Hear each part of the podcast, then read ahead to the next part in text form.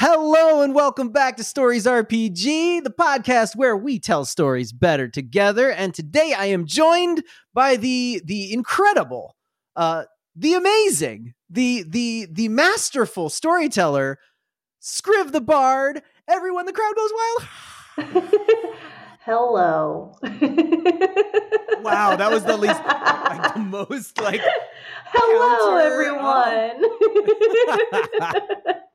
My name is Scriv the Bard, and compliments make me uncomfortable. I'm the same way, um, Uh, but I'm liberal are. with dispensing them to others. Yeah, you I get are. You uncomfortable when people certainly are. I'm so excited to be here, though. Yay! Yeah, and I wanted to. So, everyone, today I'm going to talk to you because you may know that Scriv is uh, Dora on Luna Uni. You may know that Scriv is Animus from Giga City Guardians. What you may not know is that Scriv is also a story game designer, and she builds games, much like Stories RPG, that help people tell stories. And I wanted to give y'all a chance to find out a little bit more about how she does the amazing storytelling that she does. So I'm Michael, and uh, as always, this is Stories RPG. Write Light.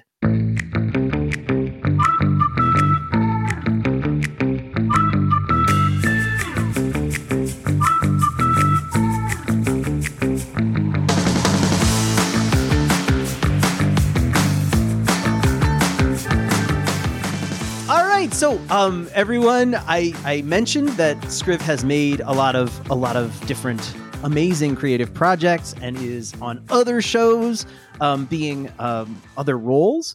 Can you give us a little background about how you really got into storytelling? Sure. Yeah. Uh, well, it all began. uh, actually, when I was Long a kid. Yeah, it actually began when I was a child.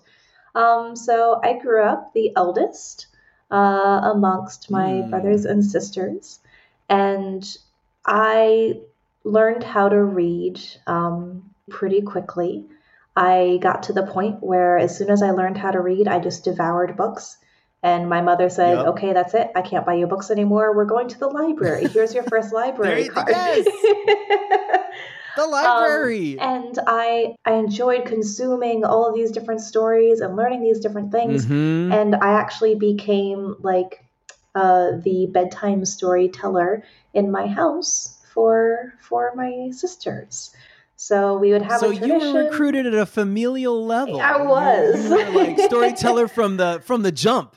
Yeah, well, and and you know, not not all of the kids enjoyed uh, consuming books uh, at the Yep. rate that I did. That's something that my mother and I actually shared uh, all throughout Mm. uh, our our lives.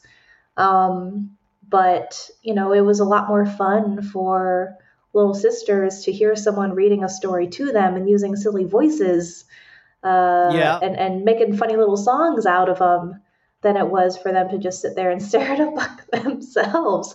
So whether it was bedtime stories, and we we had a, a tradition Christmas Eve, I would like be recruited a- as Santa's helper and Mhm. tell bedtime stories, and we would have like the slumber party, so they would go to sleep. Oh, that's awesome. That's awesome, though. That sounds amazing. Yeah, and, and then as I got older, I uh, started to come up with stories of my own. So I, I wrote and I had all Mhm. of those wonderfully embarrassing, uh, you know, journals filled with stories and short stories that I never finished or different scenes that would pop into your head, but that you never really figure out how to use later on. I have so many unfinished stories that I still keep, I still have them to this day. Dude, that's amazing. That's that's crucial though. um, a little bit cringy there. yeah, but it's it's just it was so much fun. Yeah.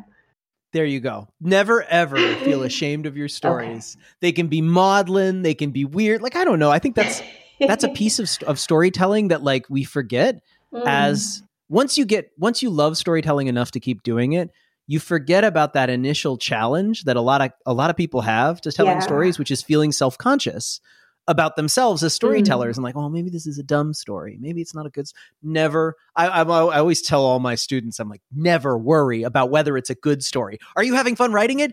Write it. Are Then you having fun reading matters. it? Read it. Mm. Don't ever judge yourself or anybody else. Like, just do the thing. it takes a while to to learn that but once you do you're right it's so it's so liberating and once i finally got you know I, I, finally accepted the idea that your first draft is never the final draft you're not writing for anyone yeah. but yourself yeah, yeah, just just write it down do the train of thought exercises and just just go into it uh, and it's it's very very freeing yeah i think that's part of why i liked storytelling with games so much yes. is they kind of freed me a little bit from feeling really important um, mm-hmm. or like really a lot of pressure to perform for some invisible audience because instead right. i was just hanging out with my friends and we were talking and making things up yeah you, you don't have those thoughts of oh no some unnamed faceless person out there might not like my story and who cares if they don't you know, like that's the thing. Everything is not for everybody. You can go ahead and write the thing that's just for yeah. you and your friends. But that's that actually so that leads me to another question. So this is kind of key also to making making games that help people tell stories is that question of like how do you decide what makes a story stick? Cuz stories as play are great. But I know you've right. had this experience because I think we both have of when you play through a story game there are moments where you know of course you're having fun you're laughing you're making you know wise cracks you're coming up with weird situations but there are sometimes moments that are very similar to the moments you have in a really a really great book or a really a really yes. moving movie where you you like kind of like take you I got moved, you know, like you feel a thing, mm-hmm. the character's experience, even though you're the you're part of the person writing it. You have those moments. What do you think it is that creates those moments or that makes those stories stick? Mm-hmm. I, sorry, that's a deep question. No, I it's, but I was like, such a good question. Uh, and uh, yes, it's something that I know you and I have both thought about a lot, both in our, our writing, game design, and and in like Giga City and Luna Uni. Like, not that Heck yeah. you deliberately try to create those moments every time, but I know there are so many times where I'll have that kind of skin tingling kind of moment, like, ooh, yeah, ooh, yeah, yeah, yeah, yeah. feeling something. And for me, that's what it is. A, a good story, I don't care about the genre, if it's fiction or nonfiction, whatever it may be. If it does one of two things, ideally two, like both of the things, right? If it makes you feel something, or if it makes you think about something differently, not just, oh, I've learned something yeah. new, but kind of like one of those aha moments is like, oh, oh, oh, I didn't think about it like that before. That's a skin tingling moment for me too. I got to loop back then because, like, okay, I agree 100%. Those are the things. How do you engineer that? Because I think that's part of the pressure we put on ourselves as storytellers. Like, yes. a lot of people get stopped before they start because they're like, wow, you know if, if you if you're a lover of stories if you're somebody who's fallen in love with great narratives and i would argue everyone is like like you said earlier some kids might might not have been into books they're only not into books because they haven't gotten to the point where the reading is so automatic that they just fall into the story that they can pick up pick up a book and they're right. in it and they don't have to think about okay right. wait like what, what's going on what's that word so I think everyone naturally loves stories and everyone loves books once they're fluent readers. Uh, if you're really good at reading, you can't you can't not love a book. Um, no, but that that that feeling of like, how do I create that spine ting, you know, that moment of real emotional intensity or real shifting of perspective, where you're like, wow, I because of what I just the experience I had in that book or that story changed the way I think about the real world, which is so powerful. I right? think that's a much How more difficult one. yeah, I, I would say that it is way more difficult to write something that you think will fundamentally change someone's worldview. And I would say, from a psychology point of view, it's very hard to change someone's worldview anyway oh, without oh the right kind of emotional connection as well. So I, I, think if you can make someone feel something first, then maybe you yeah. can introduce some of those other things. But I, I think it comes a little bit, I'm not saying it's easy, but it's a little bit yeah. more attainable to write something to create an environment in which someone can feel mm. something. Because ultimately, no matter what your walk of life is, we all experience very similar ranges of emotions. Um, and that's why you see, especially in the storytelling across cultures, a lot of very similar mirror elements. That's totally, I mean, yeah, for everybody out there, if you haven't, you know, there's so many books on this, but yeah, there are some certain, there are certain narratives humans love. Yes. Um, there's a lot of like youngest children who are abandoned, but then come back to blah, blah, blah. yeah. There's a lot of, yeah. the found children. It- family, dis- That's it. self discovery, learning something new about yourself, or or you know something. The reunions, all of those things that that just get a tear in your eye. so on the like making someone feel something right when you feel something i think that's about vulnerability right Yeah, like if you are if you feel a real emotion if you share and even more if you're in a story and you, you share that emotion with someone whether it's the someone on the page or whether it's your friends in a you know when you're telling a story or the people you're watching a movie with it bonds you because you're being vulnerable in front of them and that's like that's the ultimate way that you build trust right is you're vulnerable with someone Yeah. else and then you learn that you can trust them with that with that real emotion and then you feel like okay thank you i I, I feel good that I'm connected with you. So like so maybe that's the question in game design because I wanted to talk a little bit about Bard RPG because you have Yeah. some amazing things in your role playing game that are like no, they're so cool. I'm sorry, you did unbelievable stuff. Cuz this is so if you think about what an author's job is. And I just want to back up for everyone listening because this is two people who like to make storytelling games talking to each other and we could very easily float away Yep. in our terminology. But when you think about making a storytelling game, you're trying to create a system of tools and interactions that you can explain to players that aren't too complicated, right? Mhm. But help them have those and create those emotionally bonding moments where they really feel like they are the characters and they really feel like those stories are real and they're moved by them and they can change their own and each other's worlds by telling those stories together.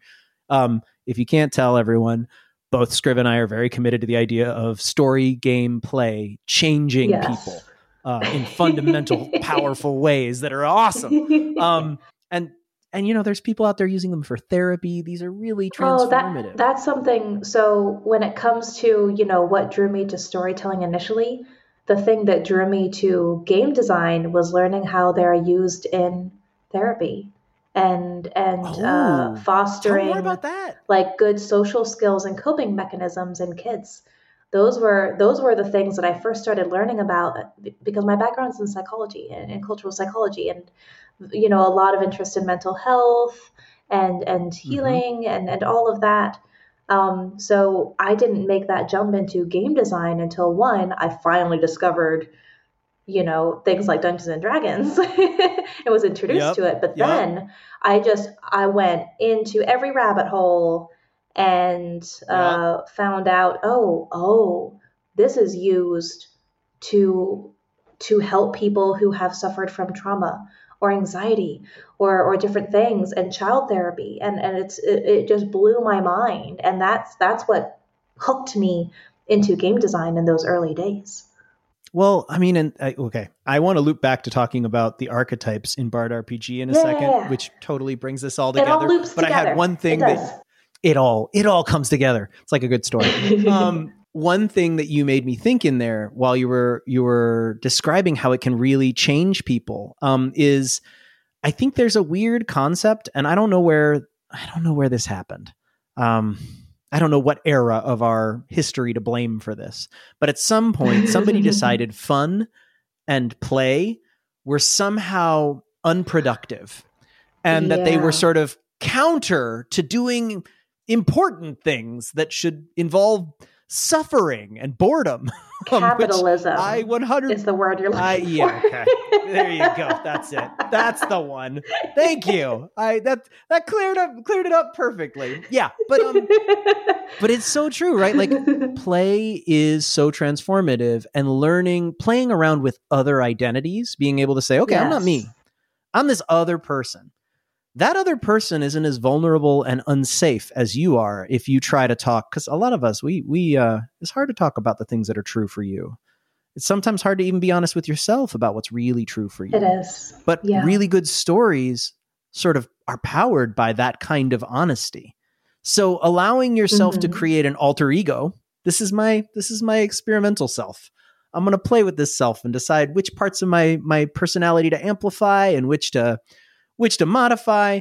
It allows you to in a safe way, in a fun way, access things and explore things that you might not feel comfortable doing Mhm. with other people or even by yourself otherwise. And so creating games that help people do that is it seems like to me a form of like wizardry, you know, it's a magic trick. and it's one of the reasons I got into it and obsessed with it. it absolutely feels like magic because it can be so very powerful whether you as a reader as a consumer of stories uh, or, or someone who's experiencing the story will say whether you just find a story that happens to resonate with you and with a certain process in your life that you either experienced in the past or something you're going through in that moment um, something that can kind of help you feel that full range of emotions positive negative regardless they're all important and they're all they Yep, all they serve a purpose they are all powerful but being able to experience and feel and kind of process all of those different Mhm. complex emotions while still having i guess i'll call it plot armor that's not the typical use of the word plot armor but while you have something cushioning you yeah, exactly. Giving you that that buffer zone of like this isn't me. yes Yeah. You said earlier world building like changing somebody's world Mm. changing somebody's worldview is Mm. very hard. So if we want Yes. to talk about magic, okay, it's magical to change someone's worldview as a writer. Great. How much more magical is it to create a tool that lets people create their own stories so that they can change their own worldview for themselves? And that's what you did in Bard RPG. So, can you talk a little bit about the way in which you created a system that helps people understand how characters, not just how to build a character who's interesting for you, Mm. but how to build a character who has a built in story, who Mm. has a, a, a, a particular arc that they want to explore. Because this is a key element to any great story is characters have to change. Um, I just heard a, a, um, I think it was a film review yesterday where the criticism of the film was the beginning of the film is interesting because you're kind of exploring the world and getting to know the characters, and then they lose it because the characters don't change or develop or, Yes. or have any journey in any meaningful way, and that's why the movie's kind of terrible. Was the was the criticism of this movie, and I was like, ah, yes. And so many people can confuse the idea of world and character. We make a bunch of interesting people and we make an interesting world. That's a great story, right? No, they have to grow. And otherwise, if they don't, right I'm not going to be moved. And your tactic, your approach for creating, for helping people decide on what their character is going to, how their character is going to grow, I think it's just so unique and brilliant. Um, so I wonder if you would talk about it. Thank you. I'm so happy to hear that. It's so affirming. And I, I agree. My preference is absolutely the kind of story where you see that growth. And if you're not changing the status quo, whether internally or externally in some way, was it an adventure? Now, sometimes I, Mhm. I definitely get it where people are leaning into the escapism of watching or reading or hearing a story and you want that assurance that certain things stay constant, right? I get that. Mm-hmm. And there are so many, you know, insert action movie franchise here, so many examples where you have the hero and you know they're always going to win. It's like, okay, that can be reassuring in, in its own way. I, I didn't want to do that with Bard because when it comes to TTRPGs, especially, and, and when it comes to all ages um, gaming, I Mhm. really wanted to encourage um, first and foremost self reflection. Uh, even if it's through the lens of an avatar of a character. So What do you mean, even I if? use the Absolutely through. even if, especially if. I, Especially, I, I, I am still of the belief that any character, I know for me, any character I create is going to have some sort of Mhm. facet of myself in them. Of course, you can't be anybody but yourself always. Yeah. That's why I love being the storyteller. Ah, it's so much fun. And, and yeah. I get to be all the I get to be all the me's. All the me's. you've, you've got a lot of Very me's. weird range. I have a lot of me's. I know. It's a beautiful range. So tell us about the archetypes and everyone, everyone, Bard RPG is out now, and I know that Scriv will give you a place to find it, so that if you want to look it up, you should. You should buy it and you should play it. Um, I'll let Scriv talk about the archetypes, but this is a great way to do some really deep thinking about characters and characters' journeys. So, say more about the archetypes, please. Yes. So the character, we'll use the word classes. We don't call them classes in Bard RPG, but the character classes that you see, like in a typical TTRPG are based on the 12 Jungian archetypes. So, the Jungian archetypes, if you're not familiar, are. Yeah, I was about to say, help me. This is a concept that is tied into both literature and psychology. And these 12 mm. archetypes, things like hero, creator, rebel, leader, healer, all of those different things, uh, inventor, these are common personas that you can find in almost any story. These are things that to some degree resonate with, with people, with us at a core level, which is why you see these personas popping up in both modern and historic, like mythology and folklore as well. Because if you can have a persona, if you can have an avatar of some sort that you can connect to, you're going to be more invested in that story. And if you think about the way early stories and early storytelling was used to convey information and lessons, to warn people, to teach people, having those personas that someone could easily project mm-hmm. themselves into is very powerful. The way that helps to link both literary analysis and storytelling with psychology. I think if you're a storyteller to some degree, you have, whether you realize it or not, a, a fairly inherent understanding of the human mind and, and soul as well because we all resonate in certain ways with different types of, of scenarios and, and, storytelling. So these Jungian archetypes have also been used in things like identity psychology and counseling and therapy and all those things that I love. And I really wanted to bring those two worlds together in Bard RPG. So I want to ask you about the like how do you help people understand pick archetypes and shape characters yes. who fit into those archetypes? Um because that's the magic. Like you can know that these archetypes are out there, but how do you help somebody figure out like okay, who do I want to play and what right. do they like and what what journey will they go on and what do I want them to do or how do I want them to change? And you have a cool thing where they can be a hero starting out but then at the end of their journey, when they complete their heroic journey, they can shift because honestly growth never stops right? You, you, they can become a different archetype. Absolutely. So instead of presenting the 12 archetypes as just 12 standard classes mm-hmm. i've split them up into six and six. So you start when you create your character you create your own unique archetype.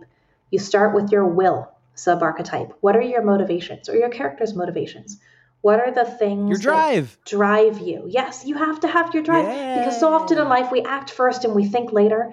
And I wanted to emphasize the reverse with this because when it comes to reflection and growth, you you want to really think about your actions deliberately. Yeah, and I always think of this like um uh, think I think of author and avatar, right? Avatar is when you play as the character.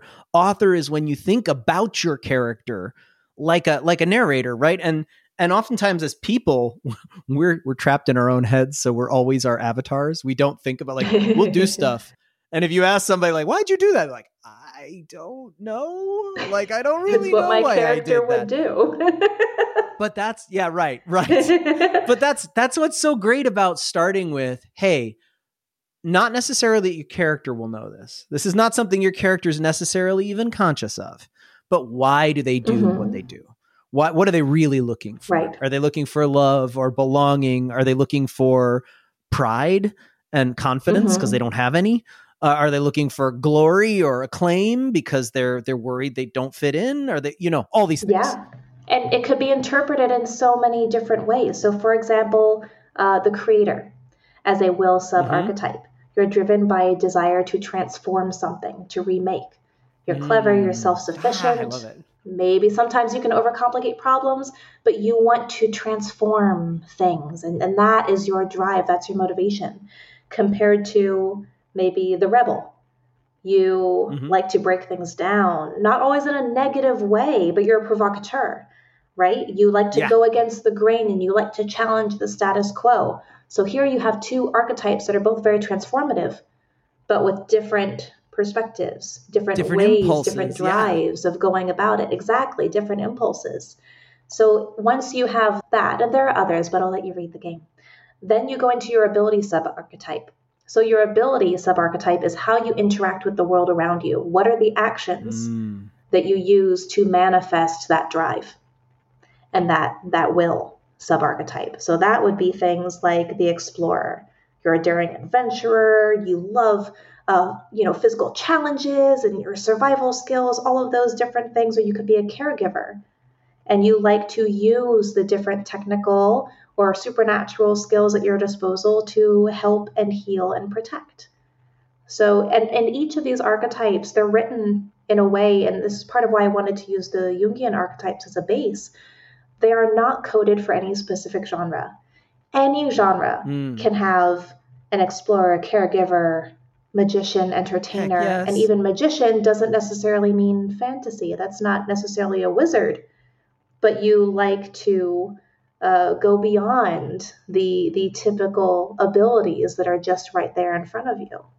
Again, a very transformative kind of uh, ability subarchetype this time, and something that I wanted to have with with it being a genre agnostic kind of game.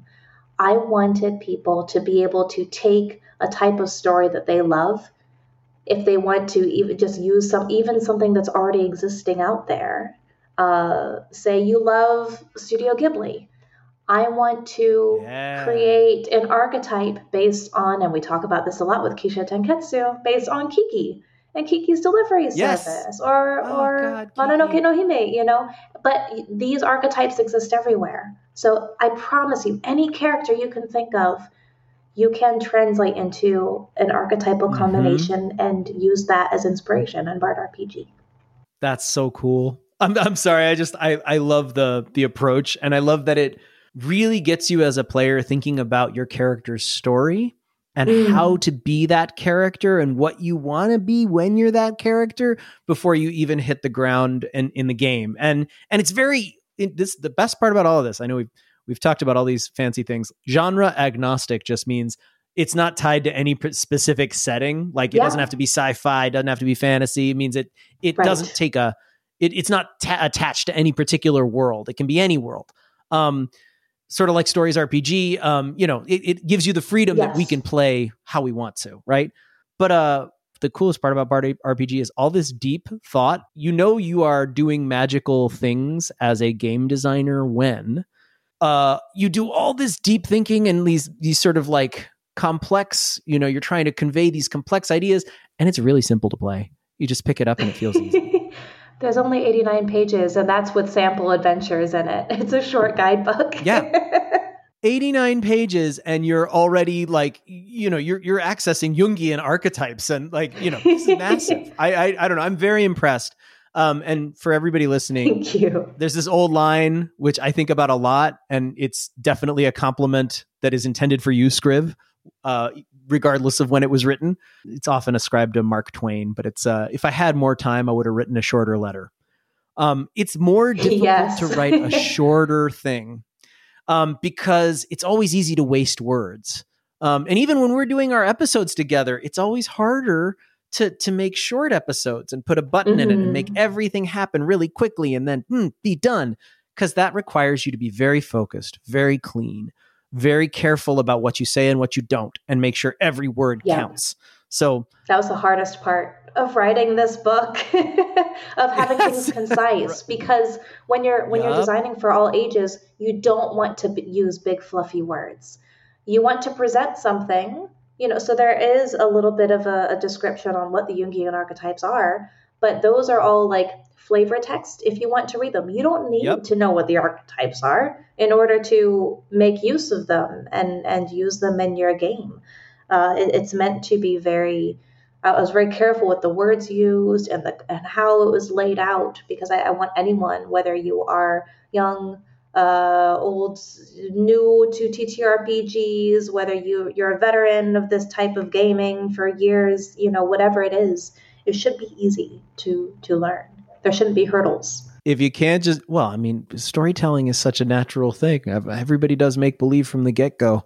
Um, you know all we're doing with making rules about it is trying to make your games last longer and and be more exciting and profound i think and yeah. which is its own complicated thing but it's it's not at its base it's not it's not a complicated thing everybody's done it we all did it we did it for years there's no reason you shouldn't keep doing it adults who are listening, consider this your challenge. Go play with with everybody in your life. That's right, other adults, your kids.